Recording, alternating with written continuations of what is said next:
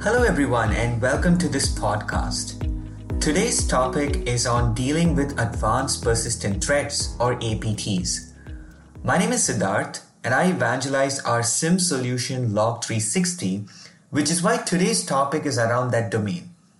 We're going to talk about advanced persistent threats, threat hunting, and key capabilities that your SIEM solution needs in order to deal with these sort of attacks. So when we think of traditional attacks, we're really looking at a specific attack kill chain or an attack pattern that tends to be predictable. And by watching out for specific indicators of compromise, we are able to detect and mitigate the attack. So traditional SIEM solutions were all about configuring alerting rules so that you could watch out uh, in your logs for specific IOCs or indicators of compromise. So those basic attacks are easy to deal with using some of these traditional techniques. But in this day and age, we have a lot more dangerous and um, difficult threats to deal with, and that is where advanced persistent threats come into the picture. So, in an APT, an attacker gains access to a network and remains undetected for a long period of time. So this could be several days, weeks, or even months.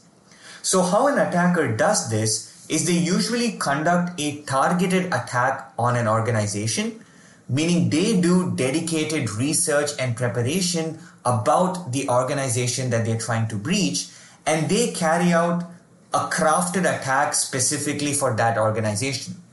So they may use techniques such as social engineering uh, in order to uh, you know, compromise an employee's account, they use techniques like phishing attacks, uh, and they try to get in after doing a lot of this research and preparation. So they are now able to carry out the attack silently by bypassing your security controls. So, for example, in a traditional attack, they may try something like a brute force password attack, which is quite easy if you have the right set of detection mechanisms to detect such an attack right? So it could be as simple as you know an attacker maybe having triggering several fail logon attempts and triggering your account lockout uh, policy which could indicate that something suspicious is up and you will be able to now investigate and mitigate the incident. But in an advanced persistent threat the attacker uses sophisticated techniques to avoid detection. They try to gain privileges and laterally move across your network without being detected to eventually steal sensitive data. So they of course carry this out remotely uh, a lot of the time and the usual mode of the attack may use something like a C&C or command and control server uh, in order to communicate with the external malicious actor. But what is also very common is insider threats because insiders are already inside your organization and their activity may be difficult to distinguish from that of an external malicious actor. And as we were discussing, advanced persistent threats involve a period of research and preparation, and who better to understand your network better than someone who's already inside? So, a malicious insider may be able to do their research, identify where sensitive data is stored, what are the security controls that you have in place, what are the security solutions that you're using. They may even be able to identify what kind of monitoring mechanisms are employed. They may even be able to, you know, speak with the IT administrators or security teams and, and you know, without uh, raising suspicion, they may be in the best position to understand how your infrastructure works in order to eventually carry out the attack. And because of the fact that they're deliberately trying to bypass or circumvent your security controls, the attack can stay um, undetected for several days, weeks, or months, and it becomes very difficult for the security team to track.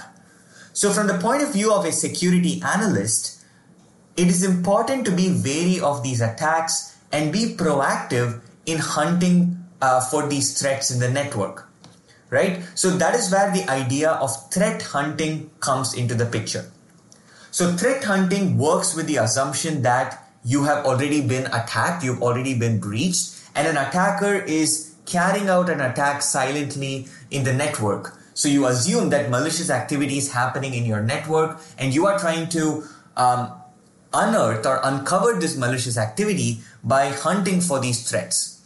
So you want to search for your network constantly for some of these advanced threats that have essentially bypassed your security controls. And you can do this with two, you know, detection techniques. One is yes, you continue to watch out for some of these indicators of compromise or IOCs, but more importantly, you also want to watch out for unusual or anomalous behaviors which could provide the evidence of malicious activity that has gone undetected. So, like we said, you know, the attacker may try to um, use specific techniques in order to bypass your detection measures. So, they may know that you have certain alerting rules and correlations enabled, and they may explicitly try to carry out the attack in a way that it does not detect, um, um, you know, the correlation rules. So, that is where you need more robust analytical techniques. You need advanced detection mechanisms to facilitate your threat hunting process. So if the attacks are advanced, naturally the, the mechanisms you have to spot these attacks have to keep pace, uh, you know, with these techniques that are deliberately trying to go and bypass what you already have. So with that in mind, there are a few capabilities that I would want to touch upon uh, that you can ensure that your SIEM solution is equipped with these features in order to uh, in order to be in a position to detect some of these advanced persistent threats. So I just have four quick points that I would like to touch upon.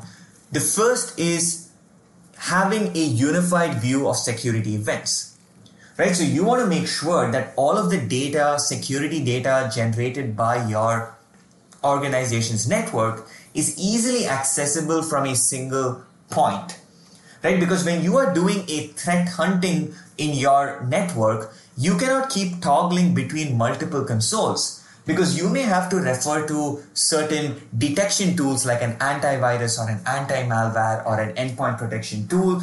You may have to refer to threat intelligence. You may have to refer to some logs from a database or a server.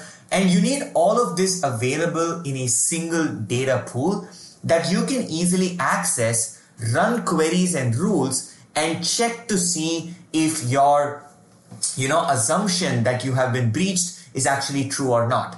So you can specifically search for certain event IDs. You can watch out for specific kinds of activities and you want to make sure all of this data on which you can run these queries are all centrally accessible to the security analyst.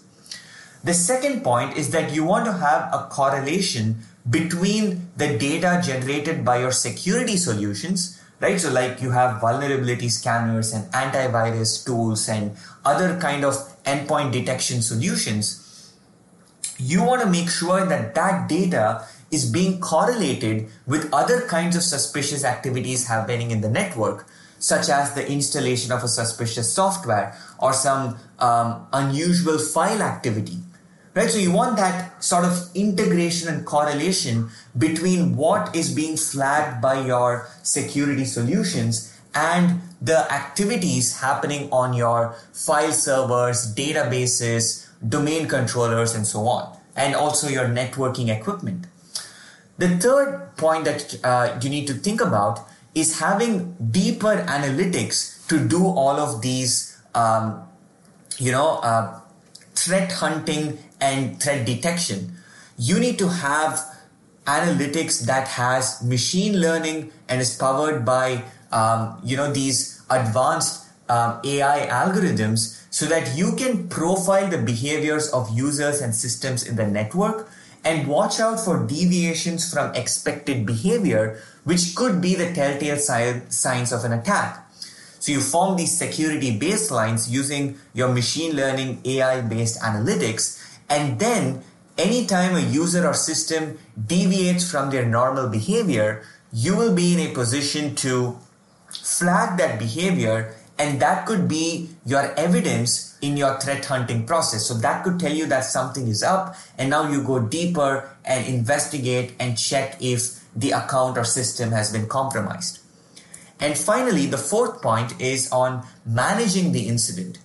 So, like we touched upon in the beginning, you want, of course, all of the data available to the security analyst, but you also want a process in place to manage this en- entire incident life cycle. Because a threat hunting process is not as simple as an alert getting generated and being resolved, but it may have, it may be a long process of closely monitoring what that specific user or system is doing next.